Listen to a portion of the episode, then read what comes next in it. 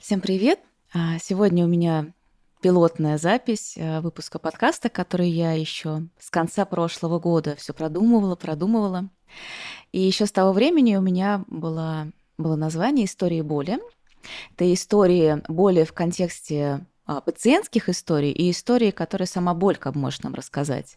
И истории в контексте историческом, как менялось вообще отношение к боли, а, поскольку последние годы появляется все больше новых исследований, которые демонстрируют, что наши представления о боли совсем были раньше неправильные, то вот эти вот а, истории, которые сейчас могут быть, а, все больше и больше становится интереса к людям, которые переживают какую-то боль, потому что появляются попытки наладить контакт между исследователями, пациентами, становится ясно, что то, что человек субъективно испытывает, а, может быть э, совершенно не то, как это воспринимают врачи, ученые.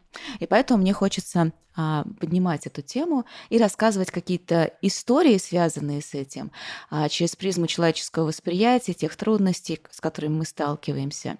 И через это раскрывать различные, в том числе и психологические, и социальные вопросы, связанные с этой темой. И вот сегодня у меня гость Виктор Ширяев, преподаватель практики внимательности, тренер тренеров. Я еще дам ему слово, он скажет что-то еще о себе, как ему хотелось бы себя в этом контексте представить.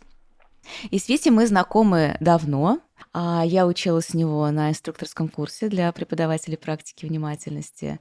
И Получилось так, что наши пути каким-то образом постоянно пересекаются, возникают новые точки для взаимодействия. И в конце прошлого года, начале этого года Витя стал одним из тех людей, а, кто очень поддержал мои инициативы, связанные с просветительской деятельностью в контексте боли, а, с рассказом о моих каких-то новых программах, чему я была очень рада, и поэтому очень рада сегодня, а, что Витя согласился быть первым человеком, который со мной на эту тему поговорит. Хочешь ли ты что-то еще сам о себе сказать? Привет, да, привет всем. Спасибо. Я не знал, что это пилотный выпуск. Приятно быть в пилотном выпуске. Э, ну, наверное, могу сказать только то, что это классное и очень полезное начинание вообще разговор про эту тему, я, может быть, не очень в контексте, но я не вижу большого количества каких-то подкастов или м, публикаций вот именно про то, чем ты занимаешься, и мне это очень интересно. Действительно, э, какое-то время назад, ну вот в результате того, что я занялся через зашел через созерцательные практики в исследование работы с болью, перевел книжку Шанзена Янга, американского учителя медитации, да, про работу с болью, э, то э, мне эта тема, безусловно, интересна была всегда, и в каком-то смысле, ну, все уже было готово для того, чтобы это, э, ну, что ли, стало какой-то моей нишей, вот, тема работы с болью созерцательной, но я так и не, не записал в результате ни курс, ничего, сделал пару мастер-классов, вот, сделал перевод этой книги. В общем, на этом пока и остановился, э, но мне очень интересно смотреть все то, что происходит в этой теме, то есть по-прежнему меня интересует, в том числе интересует, безусловно, лично, то есть у меня есть моя, как, наверное, у каждого, но тем не менее, в общем, есть моя история боли тоже. Вот. А что сказать о себе? Ну, я сейчас в большей степени, в основном себя идентифицирую как э, энтузиаст созерцательных практик. Я не эксперт, не популяризатор, не знаю, энтузиаст. Я что-то делаю, делюсь, и кто-то, ну, кому-то это интересно, те, не знаю, читают, смотрят в таком духе. Мне симпатично это слово «энтузиаст». А в соматических практиках, наверное, и в психотерапевтических а, часто принято понятие «практик». Ну да, Фельденкрайс практик, соматический практик, еще какой-то практик. Ну, в общем-то, мы все в каком-то смысле практики, а вот это слово «энтузиаст» как-то для меня сейчас по-новому прозвучало, довольно свежо. А, хорошо, давай тогда начнем а, с, с твоей истории. Что ты мог бы рассказать? Какова была твоя история взаимодействия с болью?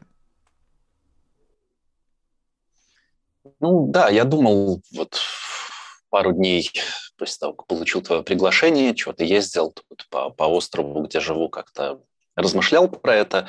И, с одной стороны, мне хочется сказать, что я никогда не был болезненным ребенком, например, и вообще не помню, чтобы сильно как-то страдал от боли в детстве, но э, на самом деле так я понимаю, что, в общем, это не очень правда.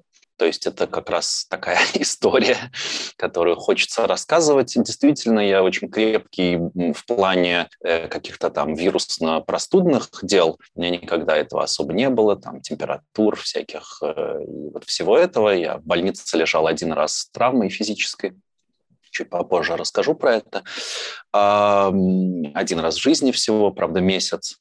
И, эм, но при этом у меня всегда было всякое околоаллергическое, то есть, можно сказать, аутоиммунное или аллергическое, всякие э, телесные эм, раздражения, зуд, эм, атопический дерматит, который до сих пор со мной, ну вот сейчас в временной ремиссии. Ну, предыдущий год, например, был очень сложный. Давненько у меня не было такого обострения, как предыдущий год весь. А, вот буквально до месяца назад, может быть, сейчас в ремиссии. Это атопический дерматит. Это, в общем, не очень понятной природы Э, заболевания, одно из серии кожных всяких заболеваний, типа есть псориаз, там, экзема и так далее. И атопический дерматит отличается тем, что него не очень понятное происхождение, или точнее комплекс всего вместе, в том числе особенности строения кожи, как сейчас считается, тоже определенные, определенное устройство того, что защитные барьеры кожи слабые, и по тем временам это все и сезонная аллергия, риниты, заложенный нос, э, астматические какие-то проявления летом, лежу, задыхаюсь, кашляю, не могу спать, всякие такие штуки. То есть этого на самом деле очень было много. Э, прийти куда-нибудь в гости, у кого кошки, и все, горло опухает, э, першит, глаза чешутся, слезятся. То есть вот, вот такого, вот такой боли было много даже, в общем, наверное, можно сказать, очень, много. И в какой-то момент э, вот произошла травма, я на нескольких тоже подкастах про это рассказывал, и как-то в личных в личном общении меня почти до смерти съела собака, кавказская овчарка, охранная, сорвалась с цепи, и я был там одним из первых, кто подвернулся под руку или под зубы. В общем, благодаря только счастливому стечению обстоятельств буквально я остался жив. Я не могу сказать, что это было больно, потому что вначале это был шок, потом наркоз, э, и ну, я не помню, но я лежал долго вот в травме в, в отделении больницы в Петербурге на Васильевском острове подростковая травма, там в основном были всякие дети с ножевыми ранениями от там э, пьяных братьев старших и всякое такое, и вот я, значит. И ну, ну, когда это заживало, в общем, меня так она порвала очень сильно, но когда это заживало, наверное, это было больно, но я, честно, не очень это помню. Опять же, может быть, это, это то есть не может быть, а я считаю, что это такая особенность моей психики. Вот э, типично для людей это то, что называется негативная предвзятость, negativity bias, то есть как бы огрубление происходящего в сторону большего дискомфорта или большей негативности, большей опасности, большей тревожности. Да. У меня скорее наоборот, то есть я это все довольно эффективно, ну, видимо, блокирую, я уж не знаю, как про это правильно сказать, но предполагаю, что блокирую в том плане, что я не помню, чтобы мне было больно. Я прекрасное детство, все хорошо, прекрасные родители, прекрасное детство, ничего не болело, не помню не страдал, страдал. Ну, вот, короче, как-то вот так. Вытесняется очень сильно. Не знаю, это проблема или нет, впрочем. А, жить так проще до какого-то времени. Вот, ну и вот, и потом уже с подросткового возраста оставалась сильная аллергия, и э, да, с собакой эпизод это мне порядка 10 лет. Потом оставалась, да, аллергия сезонная, пищевая и вот э, дерматит, атопический дерматит, экзема. Взрослая экзема, она нескольких процентов. То есть э, диатез у очень многих детей есть у большинства, можно сказать, бывает. Но во взрослую форму это редко переходит. Ну, вот я из тех, в общем, несчастливцев, у которых это перешло во взрослую форму. И э, я помню, как э, пытался лечить это по-всякому, какие только мази не использовал. И многие из них э, отвратительно пахли, многие из них были непонятны, из чего сделаны, и ходил к разным врачам традиционным и нетрадиционным, и мама таскала по всяким бабкам и целительницам и всякому такому. В один момент один питерский гомеопат э, дал какие-то шарики, что-то яд скалопендры, одни шарики, ну там, как мы знаем, там яда никакого нет уже давным-давно в этих шариках, но тем не менее, окей, okay, whatever, на два года все пропало полностью на два года полностью пропала телесная выраженность этого, значит, все эти симптомы, вся эта симптоматика, все сезонные, риниты, там, все это ушло полностью на два года. Потом вернулась как раз к... Я вот только сейчас что-то мне путается слегка, то ли это я помню, что это как, как, какой-то выпуск или поступление или что-то такое. То есть я помню, что это как-то связано то ли с защитами диплома, то ли с чем-то таким. Ну, и я помню, что это все, когда э, сильно выраженный атопический дерматит, то это прямо э, корки зудящие, раны, которые расчесываются, которые туда подселяется какое-то вторичное заражение.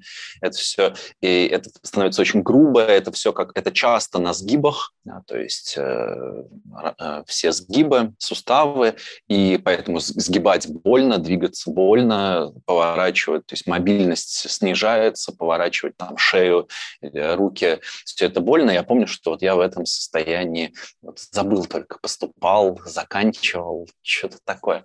Что помню, что мне было тяжело, но нужно было собраться и провести мне кажется почему-то, что защита диплома, но защита диплома это мне уже, наверное, 20-21. В общем, короче, что-то тут путается. Но а связано это было с тем, что снова пошел, когда вот это снова вылезло, все спустя несколько лет, то снова обратились к этому же гомеопату, а он прописал что-то новое, это начало давать, как часто бывает в такого типа лечения, усиление симптома, то есть мне начало становиться хуже, и еще хуже, и еще хуже, и при этом он говорил, ничем ни в каком случае не мазать, ничего с этим не делать, значит, вот как бы через этот пик пройти.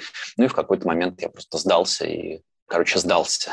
Начал мазаться вот этими гормональными стероидными маз, мазями, они никогда особо не помогали, надо сказать, но тем не менее, что-то все-таки они, конечно, приглушали.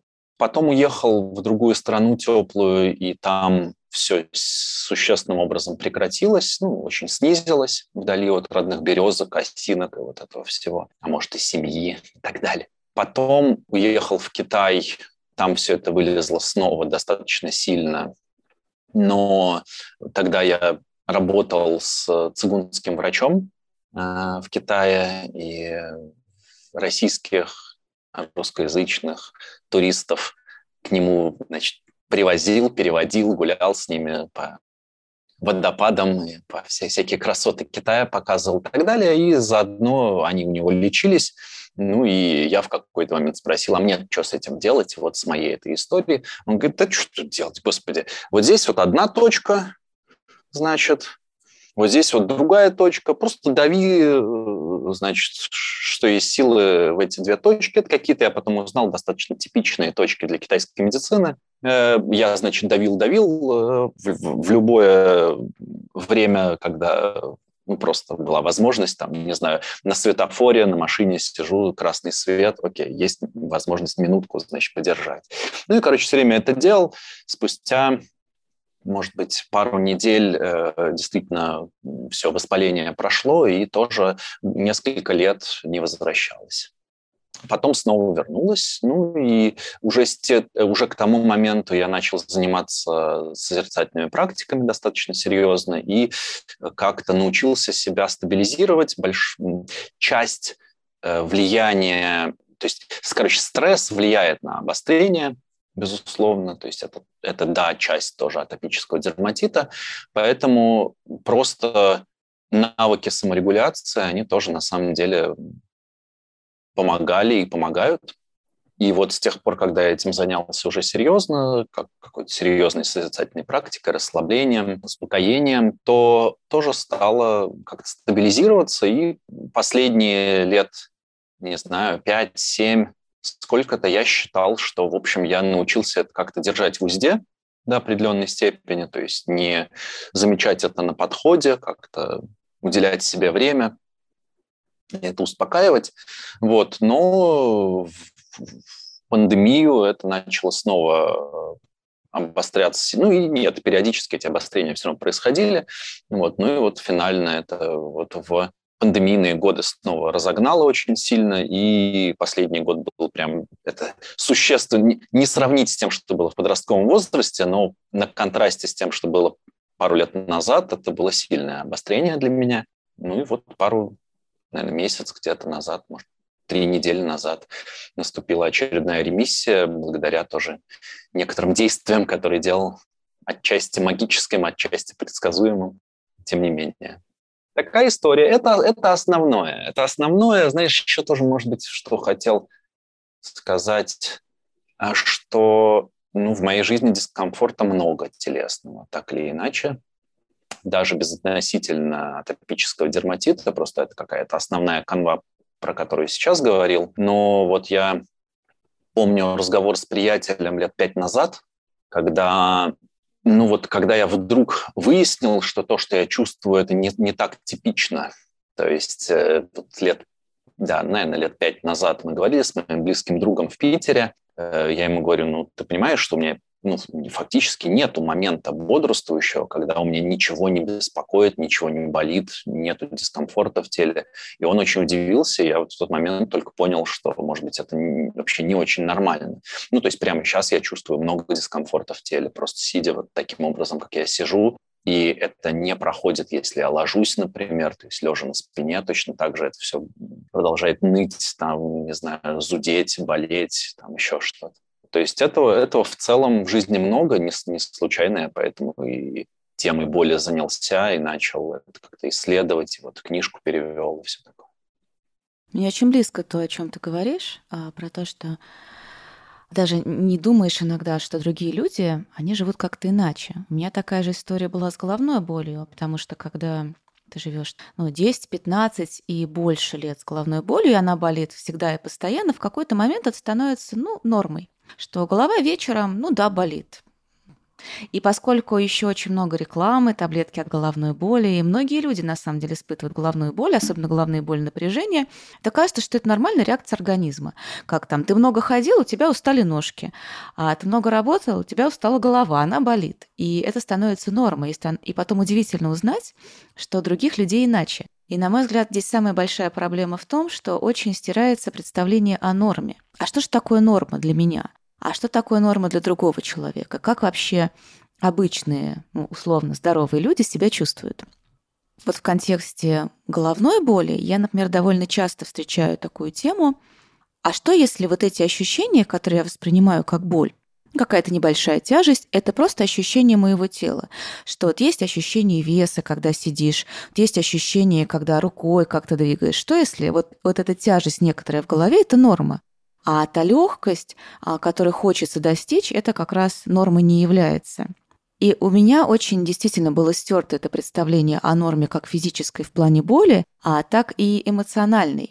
Особенно вот последние годы, когда локдаун, когда я болела, и потом мне пришлось уже прийти к психиатру, и по ее некоторым словам я поняла, что у меня вот мое представление нормы психологической тоже уже было немножко подстерто. И такой финальной точкой в моем решении стала ее фраза «Но вы хотите узнать вообще, а что такое нормальная жизнь? Хотите хотя бы попробовать? А вот как живут другие люди, у которых а, нет никаких неврозов, нет депрессии? Я, правда, не уверена, что такие люди, они вообще существуют в большом количестве, у которых совсем ничего нет никогда.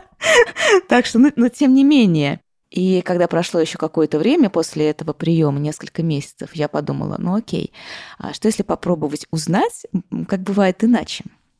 Да, не знаю, я не знаю, что сказать. Ну, в смысле, то есть понятно, что норма – это вообще… Э, норма – это то, что распространено. Это вообще не значит, что это здорово или там, что это правильно или еще как-то. Норма – это каждый четвертый человек переживает эпизоды клинической депрессии или что-то такое, какая-то такая статистика, да, это норма условно текущая, но это не значит, что это хорошо. Что касается ощущений тела, ну, я думаю, что во многом так и есть. То есть я отчасти отношу это к результату практик, то есть более обостренная телесная осознанность в принципе. Да, где-то тело переживается как плотность, где-то как скручивание, где-то как давление, где-то как еще что-то. И это не самые приятные ощущения зачастую. Э, для меня, я из тех, для кого эм, переживание покоя дискомфортное, вот это вот ощущение тяжести рук, там, тяжести ног, которые часто в практиках предлагается как, как бы ключик к большему расслаблению, отпусканию, да, почувствовать, как рука лежит. Там, у меня от этого, наоборот, начинает рука, условно говоря, набухать, становиться тяжелее, дискомфортнее, плотнее. Поэтому э, возможно, что это просто ощущение тела, но от этого они не становятся э, приятными, они остаются болезненными. И у каждого получается своя норма, и при этом норма общественная очень сильно меняется. А, потому что ну, последние годы и эпидемия хронической боли, но она уже давно, эпидемия депрессии. И даже если говорить просто о норме железа в организме или каких-то еще микроэлементов, витаминов, даже эта норма сдвигается. И то, что раньше нормы не было, теперь уже считается, ну, в принципе, нормально. А, и получается, что каждому приходится выстраивать как-то свой камертон. Вот у Explain Pain у них есть этот инструмент, протектометр, как термометр. А когда тебе нужно э, в течение дня э, заниматься саморегуляцией различными способами, и ты пытаешься понять, вот где сейчас твой уровень боли, на ноль, на единичку, на двоечку. И с одной стороны, норма может меняться, то есть какой-то день для меня норма – это тройка и более-менее нормально, а с другой стороны, сама эта тройка может меняться. Какой-то уровень ощущений, который для меня на троечку, он похож на то, что у другого человека, может быть, и совершенно не похоже. И в лечении боли, я думаю, это представляет очень большую трудность, потому что все хотят какие-то четкие критерии, и, и врачи, и пациенты. Вот к чему нам нужно стремиться? А какого результата я могу достичь? Нормально ли то, что я испытываю? Может быть, вообще ничего не нужно с этим делать? И это такая большая беда. Вот я сейчас э, переводила и ну, расшифровывала подкаст, делала статью про Джалетту Белтон, который, э, с которой делал подкаст а, тот Харгров, а, Фельденкрайс практик, она как раз об этом говорит, что поскольку боль субъективна, а, ее очень легко обесценить. Когда боль невидима, нету какого-то структурного нарушения, очень легко сказать, что ваша боль нереальна. Мы не можем ее увидеть на МРТ, мы не можем увидеть нее на УЗИ. Мы никак, вот как врач, психотерапевт, ученый, мы не можем никак это пощупать. Это совершенно субъективное какое-то переживание, которое пациенту иногда приходится доказывать, что да, я чувствую боль, она реальна. И даже если вы ничего не видите, мне все равно нужно как-то с этим быть, а мне нужно что-то с этим делать. И вот эта проблема валидизации, принятия обществом, другими людьми, что да, боль нормальна, боль реальна, ты ее испытываешь, мы как-то попробуем тебе помочь, это один из ключевых аспектов как раз работы Джалетты. Она пытается защищать пациентов, а которым никто не может помочь в этом вопросе. И для нее это ну, была да, большая да. проблема в свое время, потому что она была она была пожарным, она была очень крепким человеком, привыкшим mm. к большому количеству активности. И когда оказалось, что она буквально ну, прикована своей болью к ее дому, сначала к постели, потом к дому, она не может заниматься привычной деятельностью, и при этом никто не может сказать ей, что с ней происходит. И вроде бы как она сама виновата даже, потому что после операции ее боль не прошла. Значит, я сама как-то на себя влияю, значит, я сама себя разрушаю. И мне кажется, вот это проблема. С одной стороны, нужно взять ответственность на себя и пытаться как-то а, свои личные стратегии более выстраивать, а с другой стороны, не слишком много ответственности, что я в этом совершенно не виноват. Ну, у этого еще есть культуральные различия, то есть есть, э, конечно, история взаимодействия с болью, скажем так, американская, есть европейская, есть азиатская, там, всякое разное, э, не знаю, африканская. Я не сталкивался с этим, но тоже наверняка какие-то там варианты есть, да, или там американская в смысле аборигенная, индейская.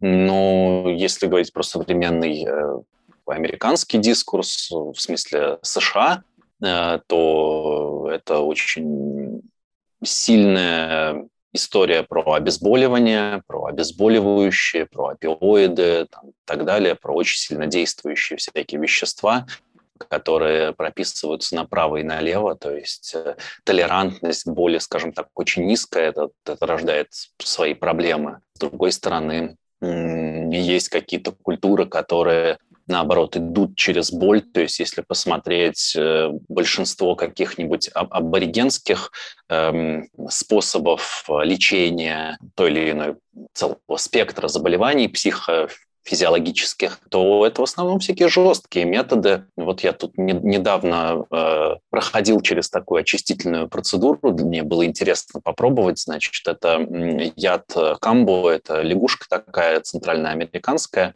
она секретирует яд на поверхность кожи, его собирают и индейцы Центральной Америки э, используют для ну, в очистительных таких целях. То есть э, делается прижигание такое, значит, э, просто палочкой да, прижигается несколько точек, затем корочка счищается, и вот на эту ранку накладывается яд лягушки, несколько, значит, этих капелек, и токсин начинает распространяться по организму, э, начинается жар, начинается такая тошнота, и перед этим пьешь большое количество воды, и затем всю эту воду, в принципе, выдаешь обратно. Сейчас уже начинаются какие-то исследования, их не сильно много, но они есть. Про камбо, как и со многими другими такими традиционными средствами в общем, не особо понятно, насколько это работает или не работает, или в каких условиях это должно работать там, и так далее.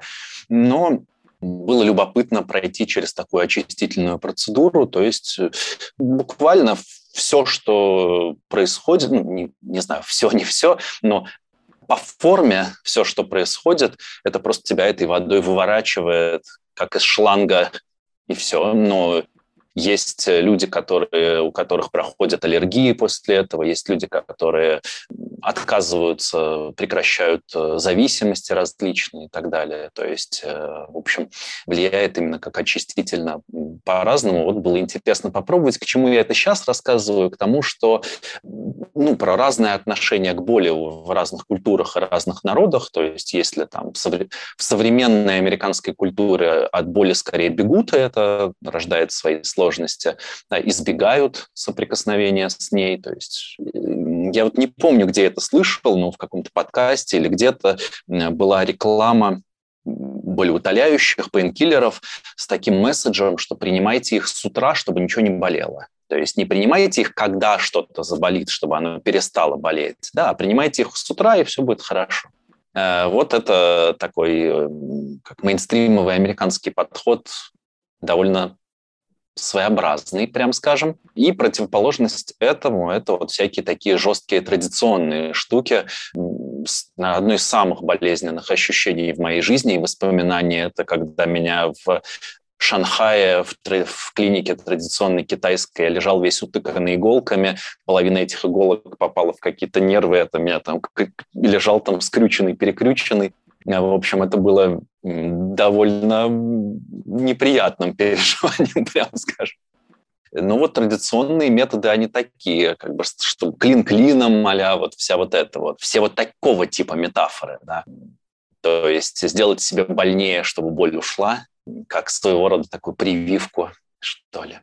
Вот. А в обратную уже сторону, про какое-то более умелое взаимодействие с дискомфортом, меня очень поразила история у одной из учениц э, Шинзена Янга, американского учителя медитации, моего учителя. Она описана там у него в книге тоже, и я э, видел с ней, слышал с ней запись какой-то встречи про работу с болью, где, значит, Шензен был ведущий, и люди, и там что-то они обсуждали, рассказ... разговаривали, и вот эта женщина тоже была. Там у нее, ну, жутко, вообще чудовищное заболевание, оно связано с тем, что кости э, начинают отрастать в разных местах, как бы разными как бы шипами такими от позвоночника, от э, ребер, и это дикие боли, она там прошла через там, 20 или что-то операций, э, это не повлияло, то есть это продолжается, продолжает все, все происходить.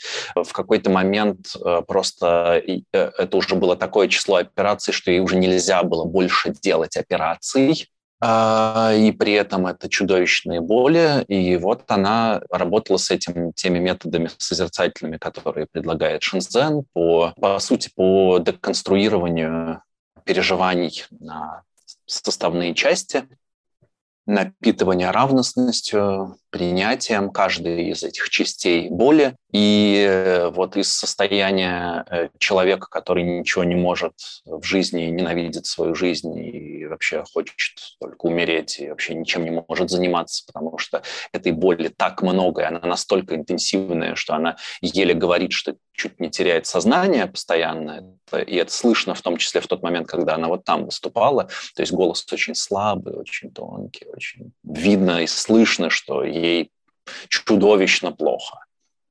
А, но при этом вот благодаря этим занятиям она смогла с этой болью справляться таким образом, чтобы перенаправлять усилия на какую-то созидательную активность, стала проводить время со своими, я уж не помню, внуками, не внуками, работать там в какой-то благотворительной организации, там все, что э, до этого было для нее абсолютно недоступно, просто потому что все ее пространство внутреннее было заполнено этой агонией и страданием. Меня очень поразило как-то до глубины души это история. И вот когда я послушал ее, это выступление, не знаю, как правильно сказать, рассказ, что такое возможно, что такое возможно даже с переживанием сильной боли, сильного страдания. Можно инвестировать в это меньше внимания, можно делать так, что это не отравляет жизнь или, по крайней мере, не перетягивает одеяло полностью на себя, то есть можно восстанавливать жизнь. Вот. А возвращаясь назад к индейцам, тоже это то, что у Шинзена есть в книге, я это встречаю в других текстах про, про, про традиционные методы, что очень много этого в шаманских культурах, в таких вот первобытных культурах, про прививку от боли болью что ли. То есть, когда люди проходят через определенные ритуалы, э, вот как типа того, что я описал с камбо, но это еще легкий вариант, раз в какое-то время, может быть, раз в год, за счет этого, за счет того, что они через это проходят, это их empower, да, это, это делает, э, э, это дает им переживание, что они могут с этим справиться. Даже с такой, если с болью такой интенсивности можно справиться, через это можно пройти, да еще не просто пройти, а это все со смыслом делается, то есть как бы не просто насилие над собой, да, то, то есть это дает смысл и вот такую прививку, что ну да, я, окей, я, я проходил через что-то еще и похуже, ничего, с этим уж точно справлюсь. Я думаю, здесь э, важный аспект таких практик – это чувство безопасности, потому что это боль, которая приходит от врача, с тобой что-то делают для твоего здоровья, то есть эта боль не несет в себе опасности для жизни, хотя, конечно, она все равно переживается очень сильно, но тем не менее ты понимаешь, очень сильная боль, при этом никакой непосредственной опасности для жизни, и я могу ее пережить. Это тоже может э, работать так достаточно целительно. А какая твоя личная стратегия сейчас? Вот ты попробовал и такие практики, и западные практики, и восточные, и знаком теперь с индейскими практиками. И, наверное, тогда, когда ты учился КПТ, ты тоже, возможно, пробовал это применять. Какая твоя личная стратегия здесь? Что тебе оказалось ближе? Mm-hmm. Как ты сейчас воспринимаешь? Какие твои отношения с болью? Ну, тут много слагаемых. Немного, но несколько, наверное. Первое. Ну, я вообще очень редко, э, так у нас как-то в семье не было принято, поэтому с обезболивающими я особо не дружу их. Ну, я не знаю, парацетамол, может, раз в год я там что-нибудь принимаю, не знаю, раз в два года, ну, очень редко, в общем, почти никогда. То есть в этом плане как-то привык обходиться с дискомфортом другими способами. Вот обезболивающие так получилось, что это не мой особо вариант. Но понятно, что это зависит, наверное, от степени дискомфорта или от степени толерантности к, к насколько получается выносить. Э, я вижу несколько вещей. Первое – это я вижу, насколько сильно это завязано на то, что Лиза Фельдман Барретт называется бюджетами тела, то есть э, насколько хорошо я питаюсь, насколько качественно отдыхаю, насколько качественно сплю. И это, в общем, решает 90% моих задач, связанных с болью. Это, может, звучит очень примитивно, но странно и парадоксально, насколько люди, в общем, это не делают, чтобы сделать себя хорошо. Почему? Потому что, ну, во-первых, и болит тоже, конечно, меньше, когда чувствуешь себя хорошо телесно, да, в целом. Но и эмоционального ресурса на то, чтобы справляться с дискомфортом, тоже существенно больше, когда ресурсов тела, вот эти бюджеты тела в порядке. Поэтому сон, питание, водичка, там все такое. Э, для меня одно из, один из самых важных факторов – это сон. То есть э, если я ложусь поздно, то я разбитый весь день, это ну, прям тяжело воспринимается. Поэтому стараюсь, не всегда получается, безусловно, да и не всегда хочется рано ложиться, но стараюсь ложиться раньше. И это, для меня это действительно работает. Второе – это сюда же, в общем, это физическая активность, э, какая-никакая, но работа в основном сидячая, перемещение между точками здесь, там, на острове пешком по жаре не походишь, да и далеко. Это как бы деревня, поселок, там, от одной точки до другой, ну, в общем, ходить невозможно. Поэтому это все время тоже сидячее, верхом на, на, на скутере, на байке. Поэтому какая-то физическая активность очень важна, водная, либо просто ходить. Вот я последние месяца четыре хожу пешком много. Ну, не много-много, но каждый, почти каждый день стараюсь там, не знаю, 8-10 тысяч шагов выхаживать единоразово. В смысле, выхожу и на час куда-нибудь иду туда-обратно как правило, уже вечером, может быть, не супер оптимально, но в плане того, когда, да, но часто это получается, типа, не знаю, с 10 до 11 вечера. Погулял э, вдоль ночной дороги, желтые фонари, э, тихо, пусто, цикады поют. Мне нравится. Иду, что-то размышляю, с кем-то переписываюсь, не знаю, иногда созваниваюсь. Ну, вот это важно. Ну и основное, конечно, это в плане именно взаимодействия с болью, это созерцательные все-таки для меня практики, направленные на самосострадание. То есть э, это про такое внимание к а, вот этим болезненным ощущениям, когда они воспринимаются как ну, скажем так, естественная часть всего того, что в, этом, в этот момент со мной происходит, не что-то, что мешает всему остальному, не что-то, что, не знаю, противостоит всему остальному, а что-то, что дополняет все остальное, э, что-то, что делает меня, вынуждает меня в каком-то смысле быть более чувствительным, внимательным, заботливым, бережным, тоньшает восприятие, это про какое-то признание того, что просто это часть жизни, как в таком буддийском ключе. Рождение – это страдание, взросление – это страдание, болезни – это страдание, смерть – это страдание не знаю, разлука с близкими, это страдание. Ну, в смысле, что это просто часть жизни, и имеет смысл это, с этим дружить, скажем так, поскольку это часть жизни. Это не значит, что нужно этим наслаждаться, это не значит, что нужно это максимизировать, это не значит, что нужно, там, не знаю, я получаю удовольствие от того, как мне больно или что-то подобное, да, но я думаю, что за эти лет вот 10, сколько, 13, наверное, да, с начала такой уже более сознательной практики я научился в большей степени разворачиваться к этому навстречу, не бежать от этого, по крайней мере, если бежать, то замечать, что я бегу, признавать это. И да, разворачиваться навстречу и через внимание, как главный интерфейс взаимодействия со всем, что происходит, через внимание как бы смягчать, что ли, свое отношение.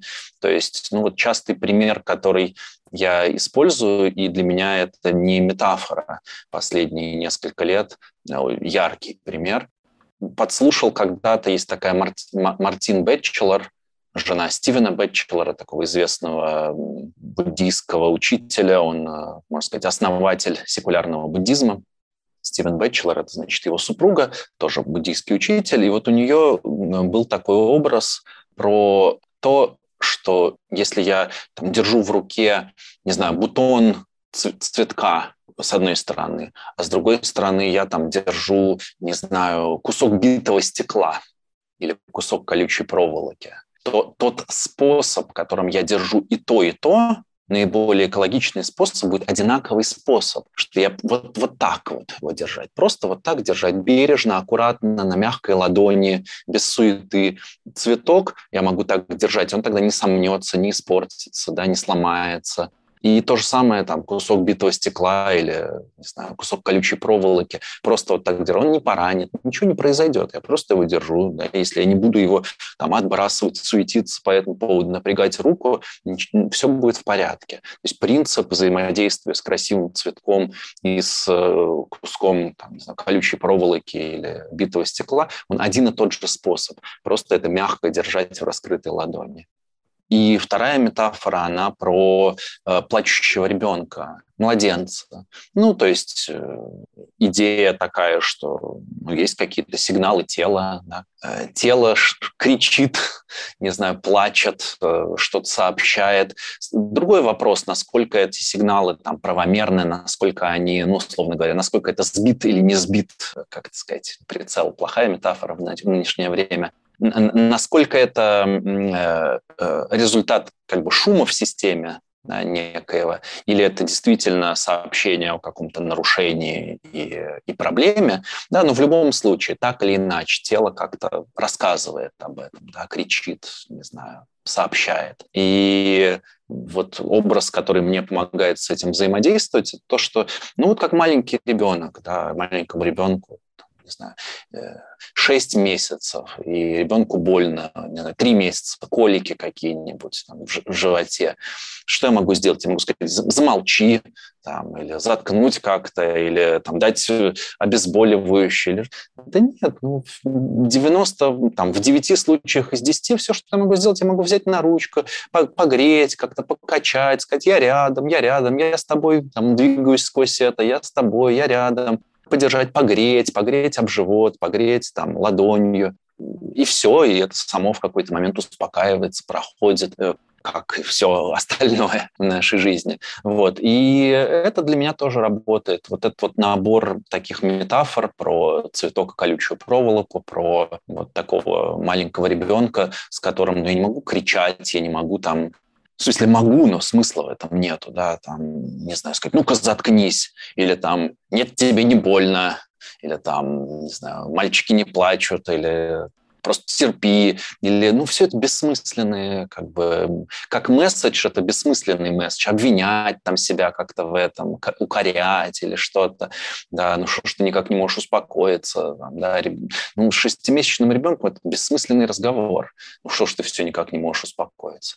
Да, все, что могу делать, просто сопровождать в этом, сопровождать, это предполагает какую-то собственную саморегуляцию. Потому что, конечно, если ребенок долго кричит, это ну, действует на нервы, это утомляет, это еще что-то. Значит, я должен как-то дышать, успокаиваться, тоже заземляться и продолжать быть с этим в контакте, продолжать держать на ручках. Ну, вот какая-то вот, короче, такая стратегия мне, э, ну вот в целом сейчас, наверное, помогает больше всего сочетание этого. Э, ну и до определенной степени, конечно, деконструкция боли тоже, хотя я все-таки не могу сказать, что каждый раз, когда у меня дискомфорт, я прям по хардкору начинаю там, деконструировать переживания, раскладывать его на составляющие части. Но тоже, наверное, за эти годы научился в большей степени переживать физический дискомфорт, абстрагировано как набор физических ощущений, отделяя это от своей какой-то эмоциональной реакции, которая сверху на это накладывается, до определенной степени интенсивности это получается сделать, скажем так. Получается делать без э, дополнительных усилий, естественным образом получается делать. От какой-то степени интенсивности уже нужно к этому прикладывать усилия дополнительные, так, где я тут эмоционально реагирую, где я напрягаюсь телесно, могу ли я отпустить эти телесные напряжения дополнительно, чтобы, соответственно, меньше ранило да, это стеклышко. Поэтому, да, соединение вот этого и понимание, что это часть жизни, что вот это использую. Можно еще одну докину штуку.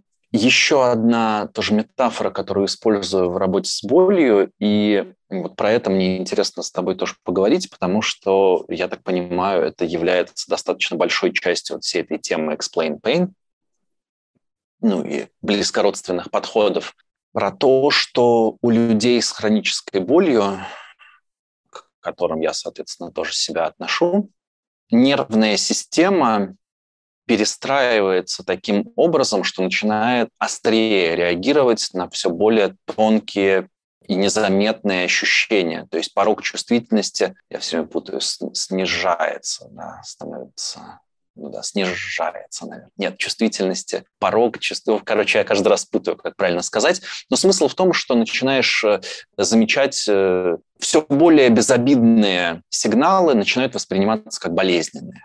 И та э, метафора, которую я тут использую сам для себя и объясняю для людей, это метафора про ну, про сигнализацию или про э, датчики движения, когда вот э, уезжаешь из квартиры, а там установлена система охраны какая-то, датчики движения, ну, они так должны быть настроены, что они реагируют на человека но не реагируют на э, движение там, занавески от ветра или там, пробежал таракан по столу там, или что-то такое. Но у, у людей с э, хронической болью, ну вот я по себе это точно вижу, что вот эта сигнализация, у нее очень много как бы становится, ну, грубо говоря, ложных срабатываний.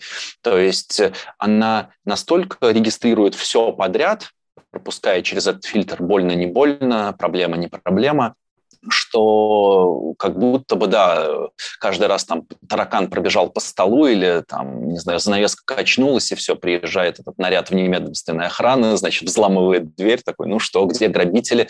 Так нет никаких грабителей, типа, все в порядке, таракан пробежал. То есть что нужно сделать? Нужно, ну, софт, грубо говоря, настроить таким образом, чтобы ложные срабатывания перестали происходить, и они бы регистрировали только ну, с какого-то порога более существенного, что ли.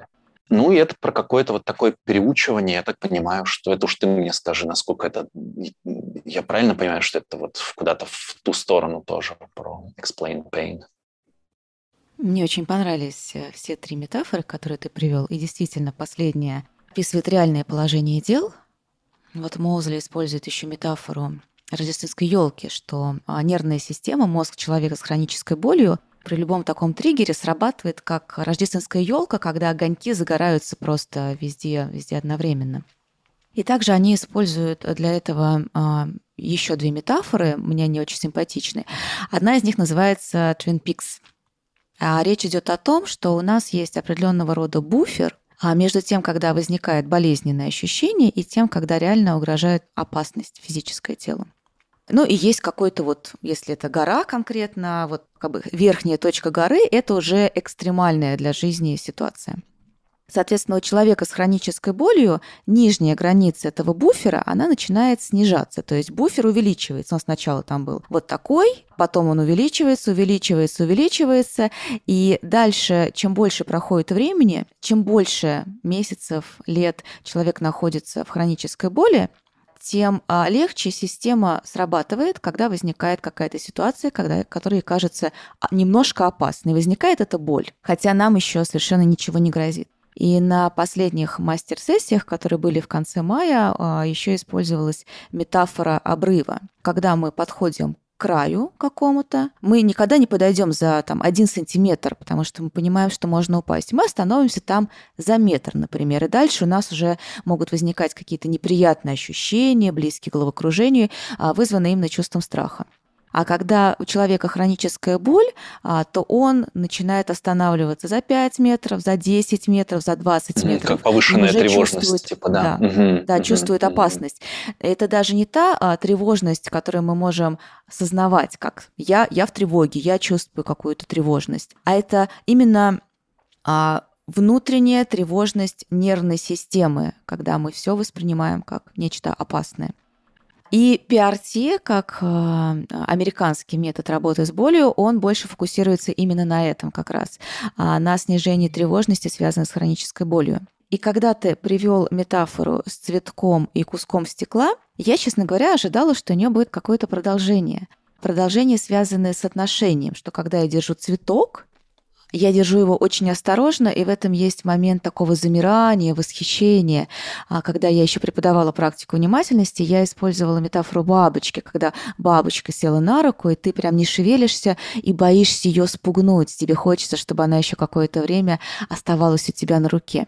В то время, когда я держу стекло, может быть, держу я его похожим образом, но внутри меня а, происходит замирание другого рода. Я боюсь, у меня есть напряжение в теле, я стараюсь не пораниться когда я держу цветок, в теле есть определенного рода а, расслабление, такая нежность. И если бы, например, эту метафору, эту историю рассказывал Алан Гордон, автор подхода PRT, он как раз сказал бы, что вот страх здесь а, ключевой элемент а, в том, какое переживание я, я испытываю. И что если я держу стекло, то замирание, которое связано со страхом, оно может меня заставлять испытывать, может быть, даже какую-то боль, как будто мне уже кажется, а, что это стекло вот-вот меня поранит, если я человек с хронической болью. Можно представить, э, продолжая твою историю с бабочкой, окей, тебя, у тебя на одну руку села бабочка, а на другую, или божья коровка, а на другую руку села оса, шершень. Окей, Одно неосторожное движение и дырка размером в миллиметр обеспеченное распухание пальца. Поэтому, да, я согласен, безусловно, что то, что окрашивает то или иное переживание в позитивный или дискомфортный оттенок, это, ну, одно из переживаний, это, конечно, страх, опасение, безусловно. И продолжает метафору дальше, точно так же, да, в каком-то смысле я, когда веду занятия, то, конечно, и продолжаю тоже, но Например, можно говорить про то, что этот э, осколок стекла на руке тоже можно им начать как-то наслаждаться тем, как играет свет на его гранях, то, как преломляются, то, как он бликует, то, как в нем отражается, не знаю, небо или там еще что-нибудь. То есть это по-своему может быть тоже красивый предмет, который может завораживать и совершенно не обязательно при этом а, замирать, останавливать дыхание и все такое. Твой пример с осой даже более ярко иллюстрирует это состояние. Действительно, ты замираешь, стараешься не предвосхищение, шевелиться, на да. тебе, да, вот это предвосхищение. Да, да. А, однако пример с цветком и осколком стекла, он больше говорит нам о самой практике, о том, как мы можем вот вниманием обнимать, как раз, по-моему, Бэчелора. Именно так. Есть эта история с обниманием какого-то переживания, ощущения, и вот эта рука, которая обхватывает цветок либо стекло, демонстрирует нам этот принцип. Ну, любая метафора – это просто метафора, любой образ, у него есть свои ограничения и да. свои, своя объяснятельная сила. Я не претендую на то, что эти метафоры описывают всю полноту работы с дискомфортами. Конечно, нет. Просто, да, какой-то кусочек свой объясняю. В Explain Plan действительно метафоры занимают ключевую роль. Вообще язык, который мы используем в разговоре о боли, медицинский язык крайне неприятный и пугающий, особенно когда речь идет о каких-то серьезных заболеваниях, о травмах, о грыжах, о переломах, о чем-то подобном. Все, это уже вызывает сразу априори какой-то страх внутри человека. Поэтому они очень много работают поскольку они врачи, они работают в Австралии с медицинскими системами, а стараясь изменить как раз язык, которыми, которым люди пользуются. И я бы еще хотела сказать пару слов о второй твоей метафоре с плачущим ребенком, потому что она как раз тоже демонстрирует а, нам а, принципы, которые используются в Explain Pen и PRT. Когда ребенок совсем маленький, очень большое количество вещей заставляет его плакать, потому что это фактически единственный его способ донести до нас какую-то информацию. И это не только колики или режущий зуб может вызвать его плач. Например, если ты забрал у него что-то, что, он хочет иметь в своей ручонке, а, не знаю, вырвал у него свои волосы или не разрешил ему тыкать себе в глаз, а, или что бы то ни было еще. Когда ребенок совсем маленький, это его способ э, взаимодействия с нами через крик. И также иногда и у нашего тела это остается одним из немногих способов донести до нас какую-то информацию, в том числе мне нужна защита не потому, что мне угрожает действительно очень серьезная опасность, но потому что мне как-то ну, немного дискомфортно, немного неприятно, может быть, не знаю, прохладно или э, что бы то ни было еще. Это как раз демонстрирует нам а, вот этот откат нервной системы к очень такой высокой чувствительности.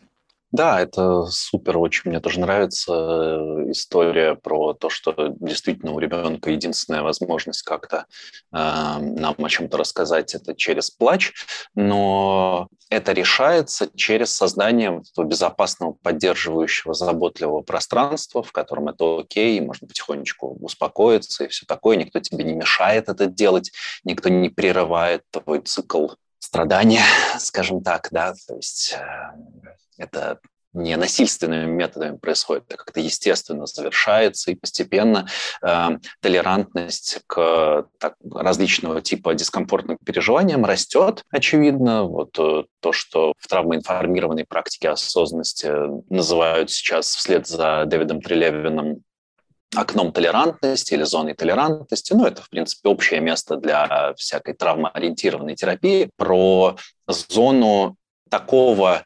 реагирования на происходящие с тобой дискомфортные события, что это не выбивает тебя ни в э, гиповозбуждение, ни в гипервозбуждение. Ну, то есть, другими словами, то, как ты рассказывала про замирание, когда, не дай бог, меня там не поранят, а я перестаю дышать, лишь бы меня не укусила оса, это типичный пример ну, по сути, гиповозбуждение, то есть замирание, замораживание, как э, отклик на возможный дискомфорт. Если я перестану дышать, перестану, значит, двигаться, авось пронесет.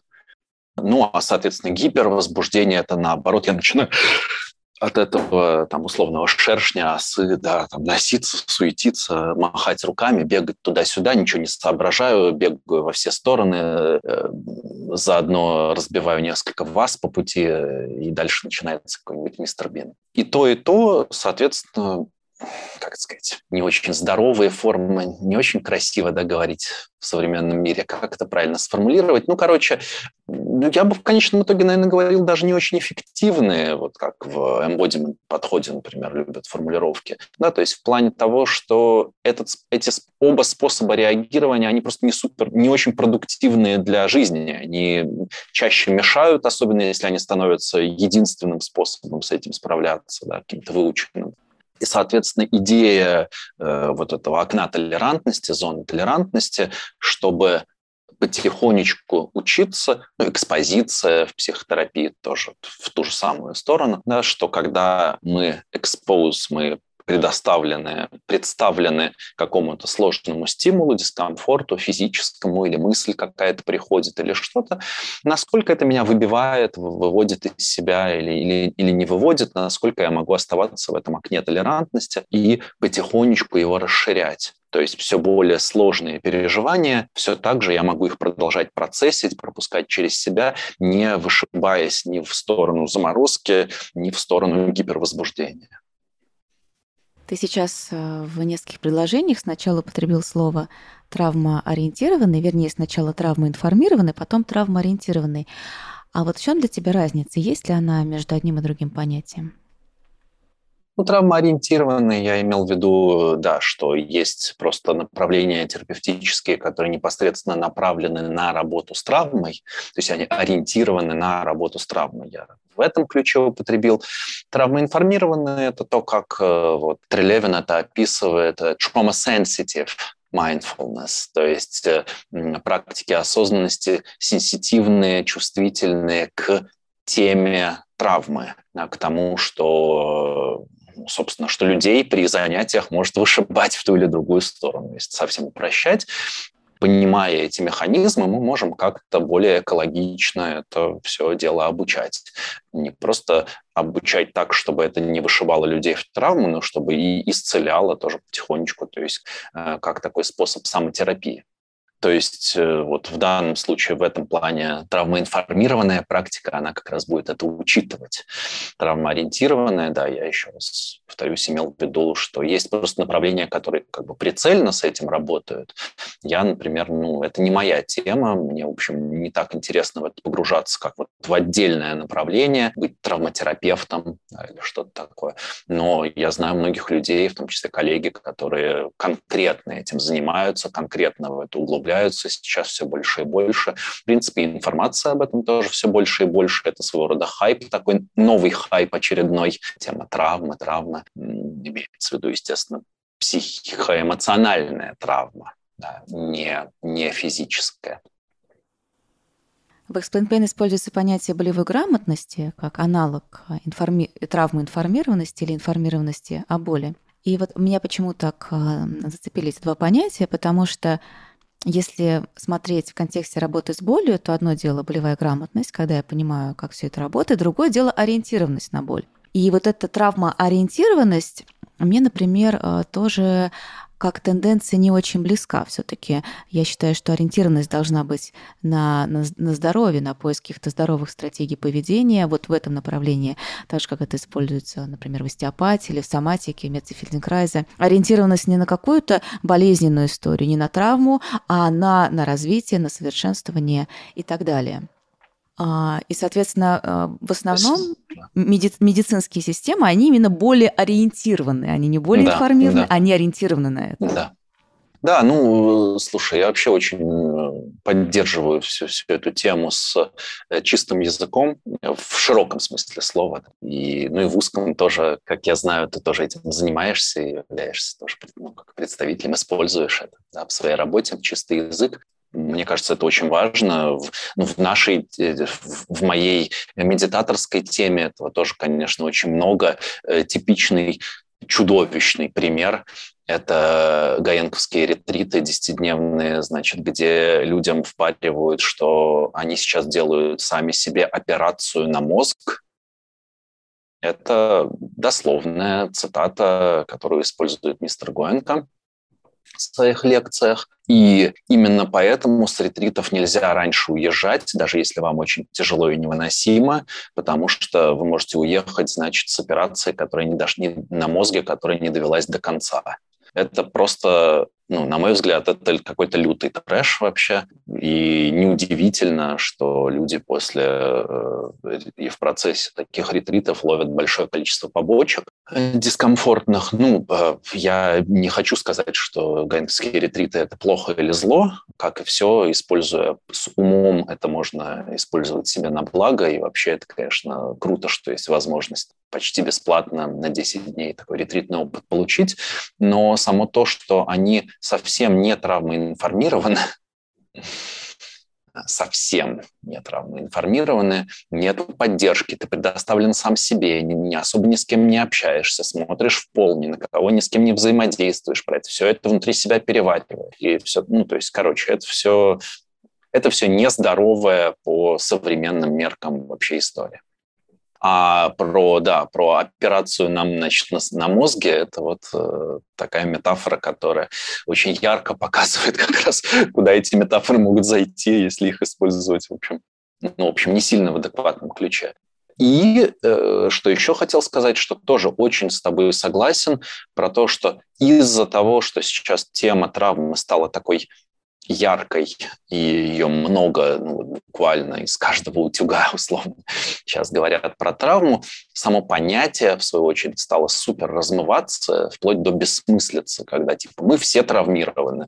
Но это то же самое, что ничего не сказать. Смысла в этом тогда ноль. Да, если мы все носители этого, то в чем тогда в чем специфика именно такого способа отношения к этому. И наоборот, я вижу, как люди, которые серьезно занимаются вот темой психологической, психоэмоциональной травмы, ну, в каком-то смысле действительно начинают смотреть на все через призму травмированности. И согласен с тобой, что это ну, это рождает определенные, как сейчас модно говорить, оптические искажения. Да, это такая оптика, которая ну, как минимум, не всегда может быть уместной, да, или, или не всегда нужной, или не всегда полезной. Так что да, вижу это. Ну и то же самое, в принципе, в любом другом профессиональном поле, когда мы смотрим сквозь какую-то свою оптику да, на, на, на, на любые темы. Но вот с травмой, просто поскольку сейчас это в моем информационном пузыре много, все, все пишут про травму, то такое ощущение, что действительно как будто понятие при этом размывается, что ли. При том, что это есть, безусловно, нарушение работы психики, вызванные проблемами совладания со сложными переживаниями, сложными событиями, которые выливаются в целую, целый набор спецэффектов, достаточно конкретных, достаточно предсказуемых, то, что связано с острым стрессом и посттравматическим расстройством и так далее. То есть это то одно другому не мешает. Это есть на самом деле. Ну, вот. Но учитывая это, можно выбирать какие-то стратегии, выбирать специалистов. Потому что я сейчас э, вспомнила, как с такой э, мягкой, какой-то, ну, очень тронувшей меня улыбкой, а даже в голосе вот Джалета Белтон, которую я упоминала в начале, рассказывает о том, как началась ее хроническая боль. По сути, она началась после операции. Не, ну, мы не знаем, удачно или неудачно, как бы то ни было. И она говорит, ну, я пошла к хирургу, он назначил мне операцию. Это очевидно, если ты идешь к хирургу с своей проблемой, крайне высока вероятность, что именно посоветует тебе операцию потому что он сфокусирован на поиск таких проблем, которые он может непосредственно решить. И когда она вот спустя уже десятилетия понимает, что этой операции вообще могло не быть, вот она об этом так говорит. Ну да, я пошла к хирургу, он порекомендовал операцию. У меня в жизни было много операций, поэтому я хотела эту операцию. Я думала, будет операция, и все пройдет. Но оно, тем не менее, не прошло. И я бы хотела вернуться к метафоре с ребенком, уже так потихонечку завершая. Ребенок использует крик для того, чтобы рассказать нам о своих потребностях, и до поры до времени это его единственная возможность. И также в контексте тела часто используется метафора, что э, тело а, говорит нам а, посредством боли о своих каких-то потребностях. То есть вот, вот эта история боли, история, которую тело хочет рассказать. Поскольку я вначале упоминала, что есть истории, которые мы рассказываем о своей боли, и есть, возможно, какая-то история, которую боль могла бы рассказать. Вот как ты думаешь, какая могла бы быть история твоей боли? О чем она была бы, эта история? Если так попробовать как-то через образы, через метафоры немножко пофантазировать, или, возможно, ты сам уже как-то думал об этом? Ну, окей, периодически что-то про это делал, и через э, нарративные практики, и через э, психотерапевтическую работу, типа диалог с болью, то есть периодически это как-то приходило с, с болью как таковой, наверное, в таком ключе я не общался. В большей степени это было, например, ну вот, например, такое яркое переживание. Я какое-то время даже рисовал себя в таком виде, что когда есть сильное э, обострение вот, атопического дерматита, то это в том числе э, глаза и вот эта вот область вокруг глаз становится красной, очень сильно красной. И как, э, не знаю, маска, может быть, или как э, грим у группы KISS, а только не черные звезды, а красные звезды.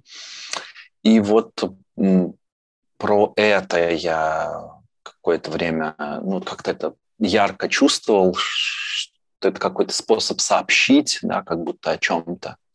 И часто кожа так понимается, как ну, вот некий интерфейс взаимодействия да, между нами и миром, между мной и миром.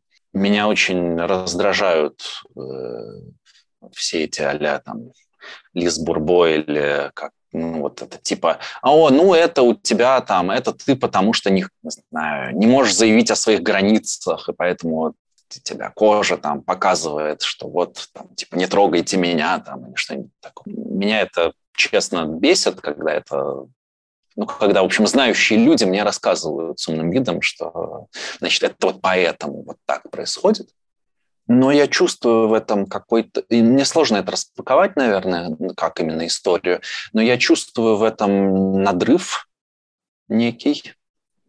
Я чувствую в этом, э, ну, то есть как крик, да, как такое изнутри идущее, идущий такой импульс. В общем, надрывный такой, кричащий. Я не знаю, про что это. Нету какой-то понятной штуки. Каждый раз по-разному. Каждый раз по-разному. Сейчас в большей степени то, что я слышу, это про какое-то долюбливание себя.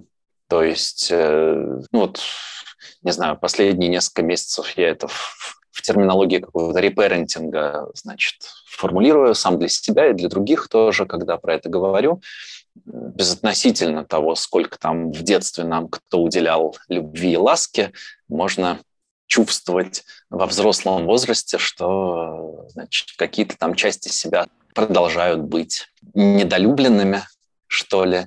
И ну, вот такой репарентинг, то есть становление самому себе таким любящим родителем. Я, может, сейчас какими-то своими совсем терминами про это говорю, и не в рамках того, что как-то словарного определения репарентинга, но то, как я это понимаю, то, как я это использую для себя, то, что я внутри себя делаю. То есть для меня это, э, ну вот конкретно этот физический дискомфорт, он про приглашение к долюбливанию, призыв о долюбливании. А физический дискомфорт в тело типа тянет, ломит, это больше для меня каждый раз как э, сигнал про физическую активность на самом деле. То есть типа пора подвигаться, пора потянуться, пора встряхнуться, пора поприседать, пора знаю, повыгибаться. То есть такой, о, нет, еще продолжаю. Иногда вечером это иногда ярко, когда уже там, ложусь в кровать, но я понимаю, что весь день был, в общем, относительно сидячим перед компом, и я чувствую, что, что телу не хватило движения. И бывает такое, что там в 12, не знаю, там пол первого я ложусь и, и, и встаю, и еще полчаса что-нибудь тянусь и приседаю, и растягиваюсь, и, и после этого уже с, с чувством выполненного долга ложусь. Нет, все, вот теперь хорошо, вот теперь все все, все, теперь все на своих местах, теперь все дотянуто, до, до нагружено так далее. Вот это тоже достаточно ярко чувство. Вот сейчас это чувствую, уже сижу долго, значит, хочется потянуться, хочется как-то... Ну вот сейчас это про... Ну да, про движение, про скручивание, про растяжение, про нагрузку мышечную, силовую. Ну, такое, да, приглашение к движению, по сути, приглашение к задействованию. Наверное, так, да. Атопический дерматит про крик о любви а, или о нехватке любви, а, такой телесный дискомфорт более-менее постоянный, он больше про двигайся, двигайся, тянись, раскручивайся, растягивайся, повиси, попрыгай, по, по, поперекатывайся, по, вот, как бы вот в эту сторону скорее. Спасибо большое, что ты поделился этим.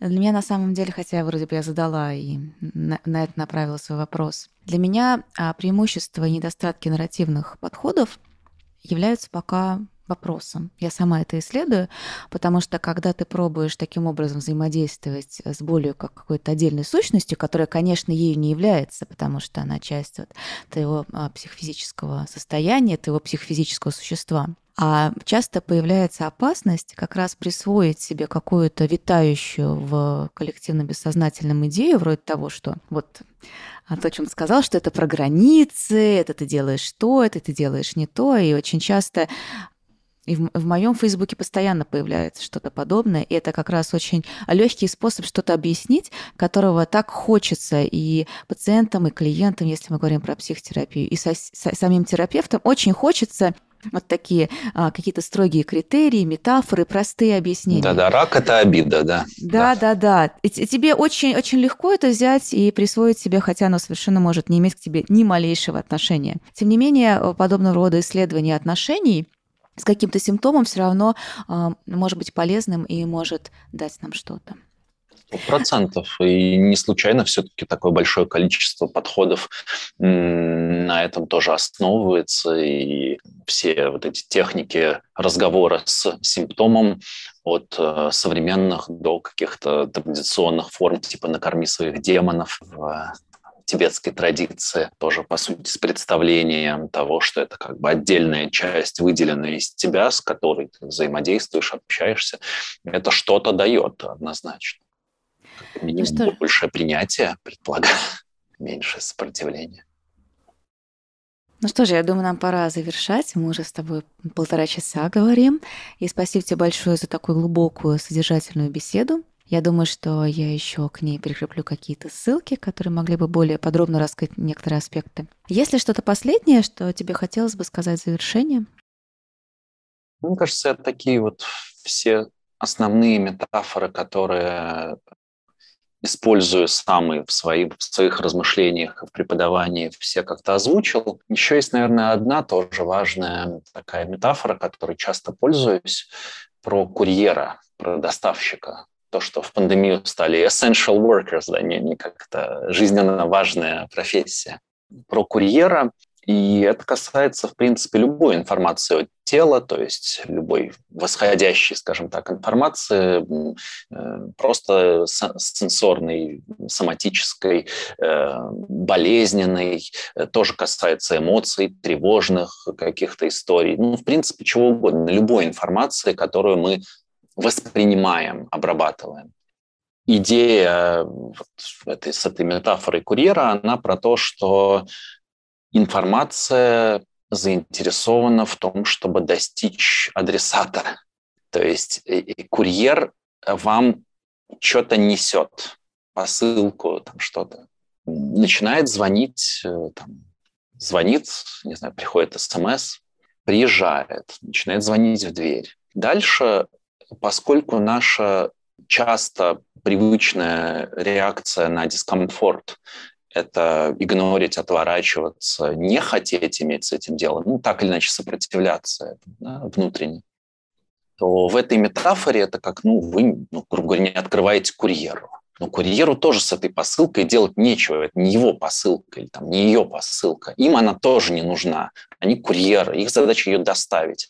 От того, что вы там прячетесь в углу квартиры и, и делаете вид, что вас нет дома, ну, один вариант – это эти посылки просто начинают складываться у вас перед дверью, копиться. А потом в какой-то момент открываешь дверь, и они все значит, заваливают. Может быть. Другой вариант – это этот курьер думает, что меня не слышат, может быть, начинает сильнее стучать, сильнее там, пинать эту дверь ногами, греметь, там что-то. Ну, задача доставить посылку. Поэтому в плане, ну вот вообще это, мне кажется, универсальная история, ну и уж точно в практиках осознанности это так.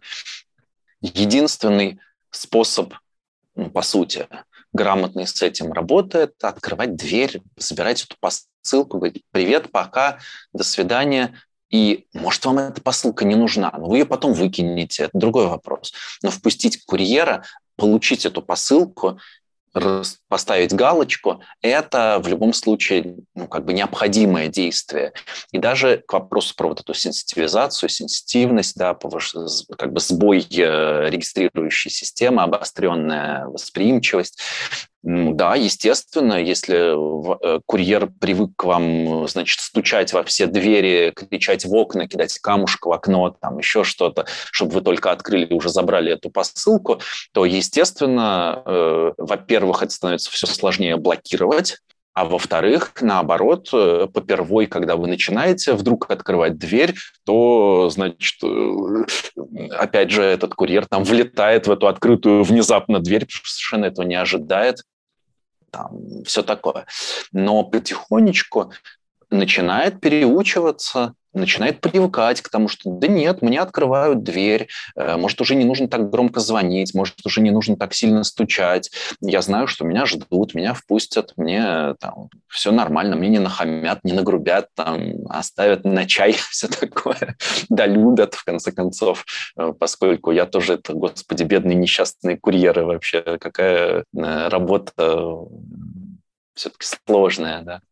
И э, потихонечку приучается, что да, э, меня ждут, мне откроют заранее, можно так сильно не ломиться. И наоборот, я, как тот, кто получает это, это, эту посылку, тоже приучаюсь к тому, что если я к этому делаю вот эти действия, то это не приводит к тому, что мне нужно прятаться в углу, значит, надевая громкие наушники с шумодавом, чтобы только не слышать этот грохот от того, как ко мне ломятся в дверь. То есть это взаимное вот такое переучивание. И мне кажется, эта метафора, она, ну, тоже, в общем, что-то описывает про способ такого более развернутого навстречу к тем неизбежным дискомфортом, который так или иначе жизнь нам подкидывает, кому-то больше, кому-то меньше, но всем с достатком и с горкой насыпает, что вот эта метафора, она помогает понять, как вот через большее принятие, какое-то позволение, готовность с этим встречаться, это может становиться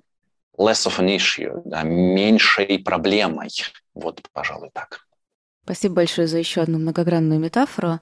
Буквально вчера у меня произошла подобная ситуация. Мне пришлось выйти к курьеру в полотенце, а, чтобы забрать свои продукты, потому что информация в приложении о времени, когда он придет, не совпала с реальностью минут на 15. То есть он прям очень быстро примчался, и я не слышала, он действительно ломился, стучал, звонил, пытался как мог. Но в результате все таки мы встретились, я не осталась без завтрака. Спасибо, тебе большое за да. сегодняшнюю беседу. Я была очень рада, что а, ты был первым героем этого подкаста. И нам удалось действительно Класс. очень многие глубокие темы затронуть, а, особенно учитывая, а, что ты действительно знаком с этой темой профессионально. Спасибо тебе. И как